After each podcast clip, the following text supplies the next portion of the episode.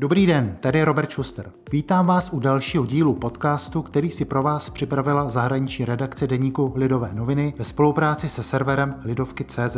Na tomto místě se vám pokusíme nejenom dnes, ale i v budoucnu přinášet trochu hlubší pohled na některé aktuální zahraničně politické události.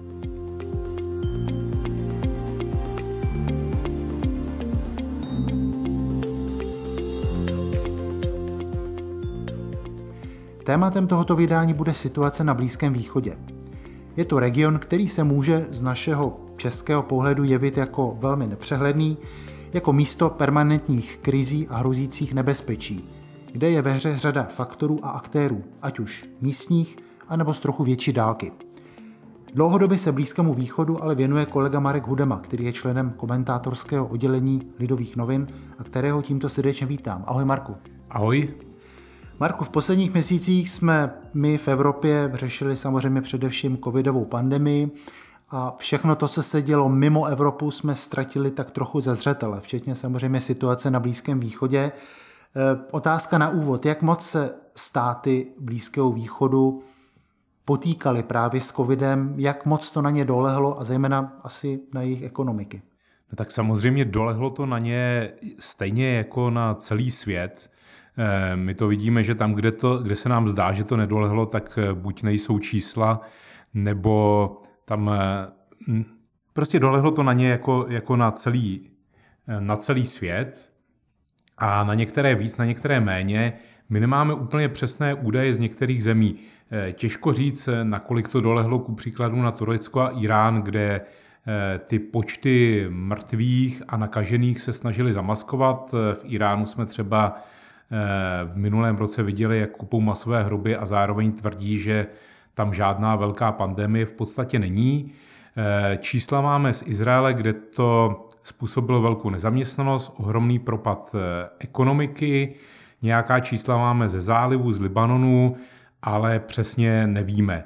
Eh, pokud eh, my víme, tak to opravdu hodně zasáhlo právě ten, ten Izrael, kde bylo spousty nakažených, hodně to zasáhlo státy zálivu, potom již zmiňovaný Irán a pravděpodobně také Turecko, kde ty čísla opět jsou tak trochu eh, zmanipulovaná.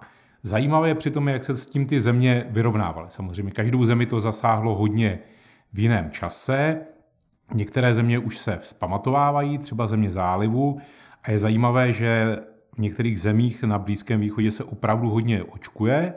A zde bych vyzdvihl dvě země, je to Izrael, o kterém je to známo, ta aktuální proočkovanost eh, v době, kdy vyjde tento podcast, bude určitě přes 50% populace, ale zrovna tak už dávno má proočkováno 50 eh, populace významná země nebo spíš státí zálivu, a to sice Spojené Arabské Emiráty. A je zajímavé, že třeba do Spojených Arabských Emirátů jezdí i lidé z Evropy si odpočinout od covidové situace, protože tam je jak my bychom řekli, rozvolněno a zároveň v některých částech Spojených Arabských Emirátů je hodně naočkováno a opravdu tam velmi dobře trasují a sledují ty nakažené, tudíž eh, ta možnost, že se člověk nakazí, je výrazně menší než třeba v Evropě. My uvidíme, jak to bude v Izraeli a to pro nás bude eh, speciálně důležité, protože v Izraeli se hodně očkovalo, Izrael je vyspělá země a my uvidíme, eh, co to udělalo. A další věc, ve které je Zřejmě Blízký východ eh, do určité míry napřed i před Evropou je zavádění eh, očkovacích eh, průkazů nebo chcete-li očkovacích pasů. Zavedl ho Bahrajn a teď ho zavádí také Izrael, což má být vstupenkou buď pro cestování, ovšem to je zatím velmi omezené, případně pro vstupy do barů nebo nějaké další akce.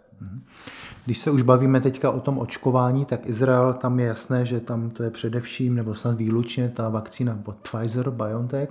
Jak je to třeba u Spojených Arabských Emirátů, které si tedy taky vyzdvihl, ne. že jsou v tom očkování velmi daleko. S jakou no. vakcínou očkují oni? Eh, já si to úplně nepamatuju, ale vím, že tam se používal v podstatě cokoliv, včetně čínské vakcíny, eh, protože oni si řekli, že prostě to chtějí rychle a chtějí to opravdu udělat. Hmm. Pokud jde o COVID a vůbec dopad, eh, tak v Evropě se už, dá se říct, celý rok řeší právě, eh, jaký vliv budou mít různá omezení, různé uzávěry na ekonomiku. Stejná otázka, jak to je třeba v případě ekonomiky zemí blízkovýchodního regionu, kde přeci jenom ta situace, výchozí situace v porovnání třeba s Evropou nebo i Spojenými státy byla jiná, protože řada těch států se výrazně spoléhala například na těžbu ropy, tudíž takovou tu tradiční, řekněme, ten tradiční zdroj příjmů, málo přidané hodnoty a podobně. A už předtím některé z nich, jako třeba Saudi, uvažovali o tom, že by začali přistupovat k nějaké diverzifikaci vzhledem k tomu, že ta ropa tam nebude věčně. Takže jak si, by si mohl schrnout eh, v těch jednotlivých státech Blízkého východu úvahy směrem teda k nějakému, nějaké diverzifikaci hospodářství pokročily? Ty úvahy tam jsou. Je potřeba si uvědomit, že ty úvahy jsou tam dlouhodobě. Nesmíme zapomenout právě na Spojené Arabské Emiráty, speciálně třeba na, na Dubaj, eh, kde ty zásoby ropy nikdy nebyly v podstatě významné ale i další státy ze Spojených Arabských Emirátů se vydali tou cestou rozvoje jiných odvětví, jako je bankovnictví, eh, služby a tak dále. Turismus samozřejmě, Saudská Arabie se snaží eh, pod vedením korunního prince bin Salmána o něco podobného. Zatím se mi zdá, že ty velkolepé plány se příliš nerealizují. Oni byli trošku postrčeny na jaře tím, že ropa najednou klesla někam v dubnu k 21 dolarům za barel, což je opravdu velmi málo. To se vyplatí těžit samozřejmě v Saudské Arábii na těch polích, kde ty náklady se odhadují, že by mohly být třeba 15 dolarů, ale eh, někde jinde, kde je to dražší, se to příliš nevyplatí a navíc ty země Blízkého východu nebo země Perského zálivu měly velké výdaje, takže se začalo spekulovat o tom, že se blíží velké ekonomické problémy.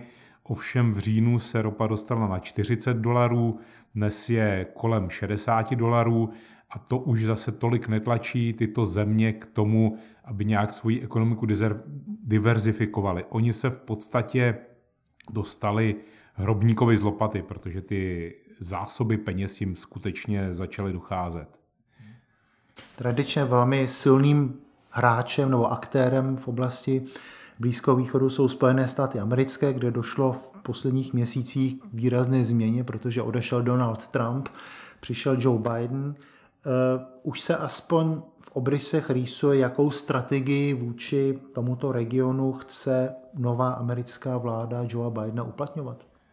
Já si myslím, že zatím to není úplně jasné. Určité náznaky tady jsou. Dlouhodobě Eh, Joe Biden chce navázat v určitém eh, slova smyslu na prezidenta Obamu, jehož byl viceprezidentem. Eh, to znamená, že se chce nějakým způsobem dohodnout s Iránem, chce návrat ke smlouvě s Iránem uzavřené za prezidenta Obamy, podle které měl Irán omezit svůj jaderný program, protože Existují obavy jak na Blízkém východě, tak v Evropě a ve Spojených státech, že tento jaderný program by nakonec mohl sloužit k vývoji nukleárních zbraní.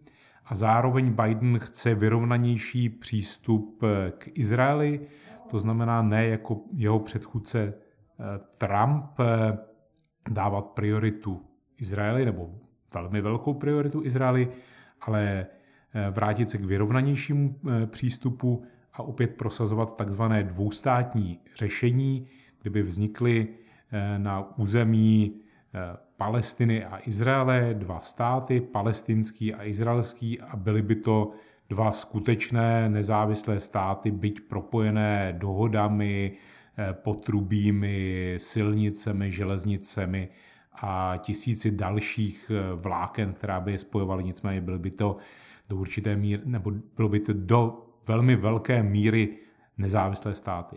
Hmm. A co třeba s tím by se stalo s tím plánem, blízkovýchodním plánem předchozího prezidenta Donalda Trumpa, který, dá se říct, vznikal během celého toho jeho mandátu, nakonec těsně před eh, odchodem z Bílého domu, začal jakoby přinášet první konkrétní, měl zač, začal nabírat první konkrétní podobu v podobě například normalizace vztahu nebo navázání diplomatických vztahů mezi Izraelem a řadu arabských států. Co se s ním teď stane? Já jednak mám velké pochybnosti o tom, že to byl skutečně plán, protože už tehdy tomu mnozí komentátoři spochybňovali s tím, že to vlastně pořádně žádný plán není. Tam se podařila ta první část, která byla navázána i na ekonomickou pomoc, a to sice normalizace vztahů Izraele s některými arabskými zeměmi. Ovšem nedošlo například normalizaci vztahů se Saudskou Arábí, což je velmi důležité. A zároveň je to velmi zajímavé, že právě tam nedošlo k normalizaci vztahů, protože Izrael a Saudská Arábie eh, neveřejně velmi spolupracují, eh, například pokud jde o předávání utajovaných informací o nepříteli, tím myslím Iránu, a v podstatě i ve vojenské oblasti, když se to málo ví a ta spolupráce je limitovaná. No a potom ten druhý krok toho takzvaného Trumpova plánu, to znamená eh, to usmíření v Palestině, ten, ten byl velmi iluzorní, na to palestinci nikdy nepřistoupili a to se nikdy eh, nerealizovalo. Eh, jak už jsem řekl, Biden chce trošku vyrovnanější přístup, určitě naváže na svého předchůdce Donalda Trumpa v tom, že bude podporovat další normalizaci eh, vztahů mezi dalšími arabskými zeměmi a Izraelem. Eh, to je mimochodem opravdu velmi velký úspěch Donalda Trumpa a myslím, že se tímhle s tím zapíše do historie nejenom Blízkého východu. Eh, myslím si také, že by bylo pro Bidena velmi těžké odvolat de facto uznání Golan jako součásti Izraele, že k tomu také nedojde. Eh, myslím si, že určitě se eh, mlčky smíří s tím, že eh, Jeruzalém je z větší části izraelské hlavní město, ale bude tam mnohem větší snaha opravdu vytvořit ty dva státy, protože ten Trumpův plán v podstatě počítal, že ten palestinský stát bude velmi omezený a nebyl by životaschopný. A jak mě třeba říkal palestinský ministr zahraničí, my to odmítáme a my si prostě počkáme, až Trump odejde a teprve potom začneme jednat a uvidíme. My máme času dost. Mm-hmm. Už si to tady taky několikrát zmínil Irán, který v posledních letech eh, se zdál být pomalu u všech takových větších konfliktů, které se v Blízkém východu odehrávaly. Eh, jak moc jsou Iránci stále ještě, eh, mohli to tak nazvat, zdrojem nestability v širším regionu, když si vzpomeneme na jejich roli v Sýrii, v Libanonu nebo třeba během války nebo při válce v Jemenu? Já nevím, jestli to nazvat zdrojem nestability. To se může zdát, že jde o nestabilitu z pohledu eh, Saudské Arábie a dejme tomu Spojených států, pokud byly v tom předchozím období, jak za Obamy, tak za Donalda Trumpa navázány velmi na Saudskou Arábii, která je jejich tradičním spojencem, ale ve skutečnosti jde o to, že tam je opravdu dlouhodobý zápas o eh, moc a vliv na Blízkém východě, kde je tam několik eh, mocenských center, jedním z nich je Irán, další mocenské centrum je Saudská Arábie a třetí je Turecko, i když to momentálně míří trochu jiným směrem než eh, Saudská Arábie a Irán. A Irán, i když má velké ekonomické problémy, nechce se vzdát této své eh, mocenské role a proto si myslím, že i nadále bude eh, centrem, které bude vysílat vojenskou pomoc, politickou podporu, peníze a konec konců i ideologickou podporu eh, různým hnutím, eh, případně vládám na, na Blízkém východě, eh, podporovat je a samozřejmě, že to bude vytvářet určitou nestabilitu. Závisí na tom, v jaké fázi bude iránský režim, jak dalece bude radikální. Ten režim se rodil z islámské revoluce v roce 79, a prošel ve své historii v podstatě několika fázemi, z nichž některé byly revolučnější a některé méně revoluční a podle toho samozřejmě bude vypadat i Blízký východ. A mimochodem v Iránu se bude i letos červnu volit, chystají se tam prezidentské volby. Současný prezident Rouhani, který je považován za umírněného, si to tak mohu nazvat, už kandidovat nemůže. Naopak eh, objevují se úvahy, že by, eh, tak jak se tu kybadlo tam pravidelně pohybuje z, jednoho, z jedné strany na druhé, že by tentokrát mohli v těch prezidentských volbách vyhrát stoupenci konzervativnější, tvrdší linie. Eh, jak mohou ty volby dopadnout, nebo jak je to tam v tuhle chvíli, řekněme, rozje, rozjeté? Mm, já bych řekl, že je to asi v podstatě úplně jedno, jak dopadnou. Eh, nebo do velké míry je to jedno.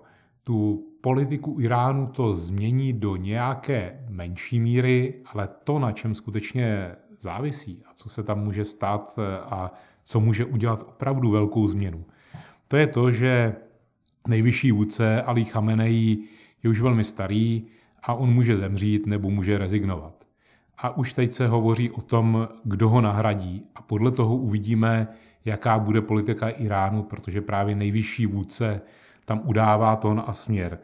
A v tomhle tom směru, pokud eh, my jako Evropané bychom si přáli někoho umírnějšího, to nevypadá moc dobře.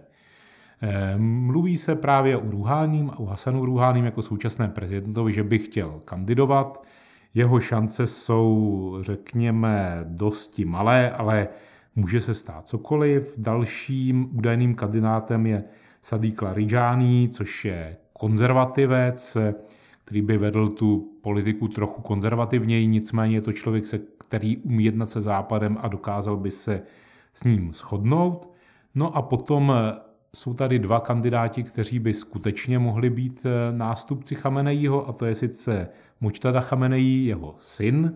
Eh, o němž toho mnoho nevíme. On je, eh, on je ve stínu svého otce, ale tvrdí se o něm, že že byl zatím potlačením protestů proti sfalšovaným volbám v roce 2009, což by naznačovalo, že je na straně těch konzervativců, ale zase prý není tak konzervativní, jak by se zdálo, protože často eh, synové těchto vysoce postavených eh, eh, politiků a kleriků v Iránu se odvrhnou své rodiče, nebo ne odvrhnou své rodiče, ale přijde jim, že ten příliš konzervativní režim je opravdu příliš a že by to chtěli dělat jinak, takže tam je určitá naděje, že by to nakonec mohlo dopadnout jinak, ale opravdu nevíme, ten člověk je trošku takovou záhadnou swingou. A potom je tam asi nejvážnější kandidát údajně Ibrahim Raisi, eh, což je vlastně šéf soudního systému momentálně a o tom se tvrdí, že je to velmi tvrdý konzervativec a údajně má na svědomí velkou čistku z roku 88, kdy bylo v iránských vězeních popraveno něco mezi, oficiálně to šlo, to bylo necelý 4 tisíce lidí, spíše se myslí, že to mohlo být 30 eh, tisíc lidí, někteří lidé mluví i o dvojnásobném počtu, eh, kdy si iránský režim před velkou ofenzívou eh, proti Iráku, poslední velkou ofenzívou v této válce, chtěl zajistit volná vězení, chtěl ukázat, že je tvrdý, vůči Iráku i vůči západu. Eh, Chomejný, který tehdy, eh, tehdy byl nejvyšším vůdcem, chtěl jaksi zacementovat, upevnit eh, svůj odkaz a zároveň potřebovali, řekli bychom, kanonenfutter, protože ti vězni, ti političtí vězni, kteří odpověděli kladně na několik otázek, jako že se budou kát, budou se kát veřejně, řeknou, kdo byl jejich spolupracovníkem, a odpověděli i kladně i na poslední otázku. A to bylo, jste ochotený do války a projít nepřátelským minovým polem, tak byli posléze posláni na frontu a mohli běžet před armádou a svými těly vyčistit eh, minové pole před poslední velkou ofenzívou. Takže eh, tady z toho, když si to promítneme trošku zpátky, vidíme, že eh, tato nejpravděpodobnější varianta by neznamenala žádnou změnu politiky a Irán by byl opravdu dál velmi tvrdým soupeřem a e, vracel by se do určité míry ke svým e, v úzovkách revolučním kořenům. Ještě se přece jenom vrátím k tomu nástupnictví po Ali Khamenei, kdyby teda se tam přece jenom dostal ten jeho syn, tak jak velký by to byl problém z hlediska toho, že by tady mohla vzniknout jakási dynastie v rámci toho, že Irán přeci jenom je, že tam ten revoluční etos, sice teda teoreticky verbálně, ale přeci jenom pořád ještě nějakým způsobem existuje a figuruje. No tvrdí se, že tohle je právě ten problém, že část toho establishmentu nechce, aby vznikla jakási dynastie. Přijde jim to, že to není to, to správné.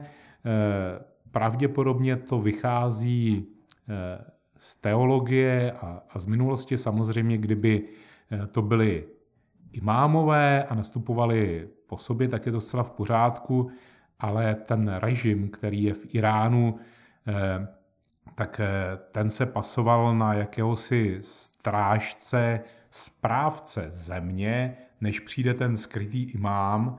A samozřejmě, když je to jenom správce, který, eh, který čeká na vládu toho, toho správného, který má přijít, Eh, tak eh, ten správce má být vybrán jako ten nejlepší, má být opravdu vybírán a pokud je to nějak syn toho předchozího, tak eh, to trošku naznačuje, že třeba nebyl úplně tak vybíran a stává se z toho dědičná monarchie.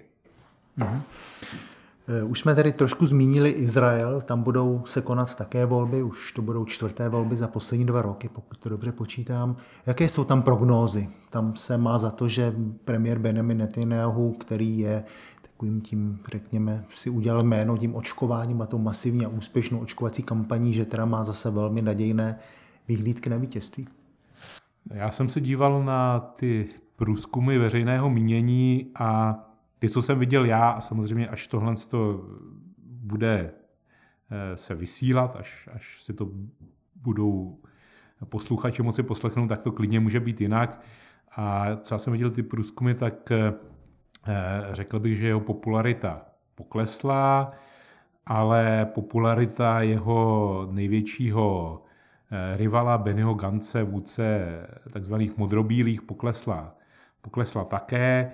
Eh, vzrostla popularita té, řekněme, třetí velké eh, strany těch eh, centristů Sješt Atidu, ale samozřejmě my nevíme, jak to bude za měsíc, až budou ty volby. Ty jsou 23. března a to se může stát ledacos. Tam jde o to, jak dopadne boj s pandemí v Izraeli, jak to nakonec skončí, jak se udrazí očkování, respektive nakolik se udrazí eh, v počtu případů, nakolik se ta země otevře a může se změnit cokoliv. A poslední snad poznámka k tomuhle, tomu, eh, k izraelským volbám, to je moc hezké, že my se dohadujeme a všichni se dohadují a každého to zajímá, jak ty volby dopadnou. Ale tam je nejdůležitější na tom, kdo vlastně nakonec složí vládu jak bude moc být z různých stran poskládaná vláda a to já si netroufnu odhadnout, protože tam záleží i na těch menších stranách a ty výsledky můžou být různé a může se stát, že za pár měsíců tady budou další volby, protože opět se nepodaří sestavit stabilní vládu. Ještě jednoho aktéra jsme na Blízkém východě nezmínili, obsáhli, a to je Turecko. Eh, tam jehož prezident Recep Tayyip Erdogan v posledních letech rozjel několik, řekl bych, geopolitických her současně, například v Sýrii, pak i vůči Evropské unii, to je ta otázka uprchlíků, pak samozřejmě i ve vztahu k Spojeným státům americkým, které dlouho byly velkým spojencem Turecka, ale kde byla taková ta řízená nebo kalkulovaná provokace v podobě nákupu ruského protiraketového systému. No a teďka v poslední době i v Africe, když se podíváme na Líbii a na podporu pro tu oficiální vládu Sarajevo v Tripolisu, eh, jak to vlastně všechno mm, třeba hodnotit, nebo jak vlastně tu Erdoganovu roli je možné se na ní dívat. Je to, je to něco, co může uh, Eh, mít nějakou trvalejší platnost, nebo to jsou jenom takové prostě výstřely, kterými se třeba snaží odvádět pozornost od vlastních domácích problémů? Ehm, no, tam je potřeba rozlišovat asi dvě věci. Jednak eh, ta snaha Turecka eh, být velkým hráčem v mezinárodní politice, ta je, ta je trvalá. Pokud jde o jeho zakotvení, o to, jak si říkal, ty, tu řízenou eh, provokaci na toho ruského protiraketového systému, tam samozřejmě eh, Turecko má omezený manévrovací prostor, ono je součástí NATO, je spojencem eh, Spojených států, zároveň tedy nakoupilo tento protiraketový systém od Ruska, což vyvolalo podrážděnou reakci, oprávně podrážděnou reakci NATO a Spojených států, ale Turci velmi dobře vědí, že se nemohou přimknout k Rusku, protože Rusko je jejich, řekněme, tradičním nepřítelem a oni vždycky zmiňují nakonec, když s nimi o tom mluvíte, třeba s tureckým diplomatem nakonec vždycky vzpomenou na to, že Rusko je sice zajímavé, ale že si pamatují, co všechno jim Rusko za území chtělo sebrat a jak se vůči nim chovalo, nehledě na to, že jsou soupeři třeba, třeba v Sýrii. Eh, Ameriku si taky nechtí znepřátelit úplně, Evropu také ne, takže je to spíš eh, o tom, že tam je určitá snaha vytvořit si prostor pro vlastní eh, nezávislou politiku. Pokud jde o, ten, o ty geopolitické hry, když bychom se na to podívali dlouhodobě, tak Erdoganovo Turecko chce hrát, jak už jsem řekl, tu velkou roli. Eh, mluvilo se tam dlouhodobě o takzvané neosmanské politice, o tom, že Turecko by mohlo mít vliv na ty země, které byly buď součástí osmanské říše, nebo bylo, byly pod jejím vlivem.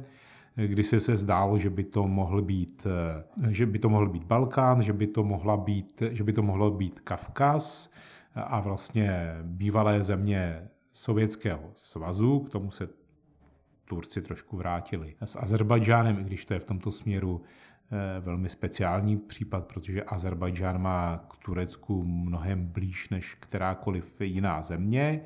No a potom se Turci obrátili eh, do Středomoří, k Sýrii, tímto, tímto směrem eh, objevily se i úvahy o tom, že budou hrát větší roli i v zálivu vlastně, protože i to kdysi byl byla součást Osmanské říše, mezitím se obrátili zase více do Středomoří, eh, k břehům Afriky, zkouší to všude možně.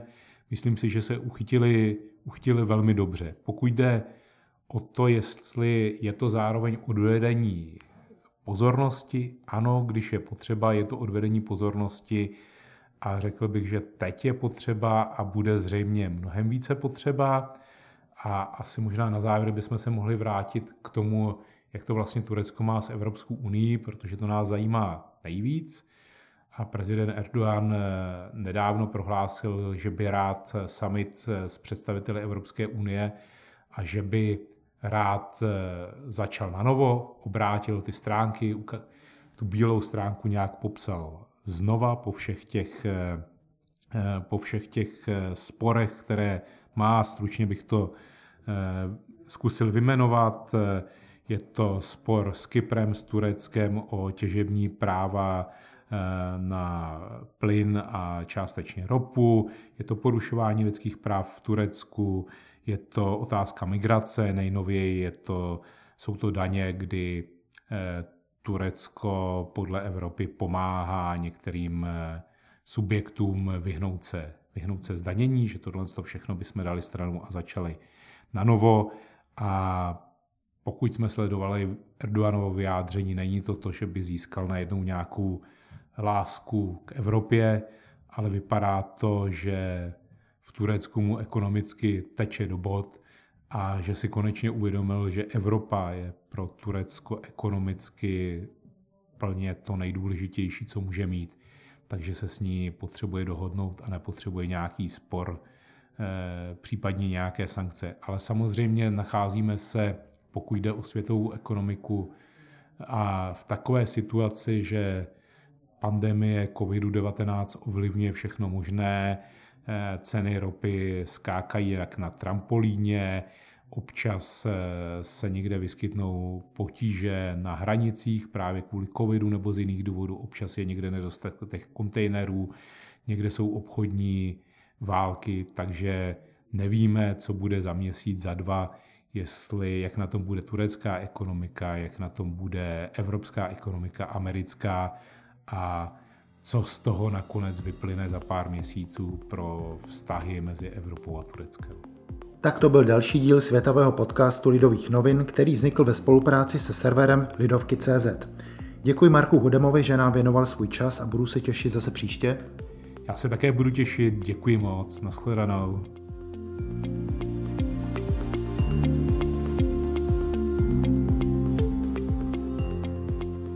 Nejenom tento, ale i všechny další naše podcasty najdete na webu lidovky.cz a na obvyklých platformách, jako například Spotify, Apple či Google Podcast.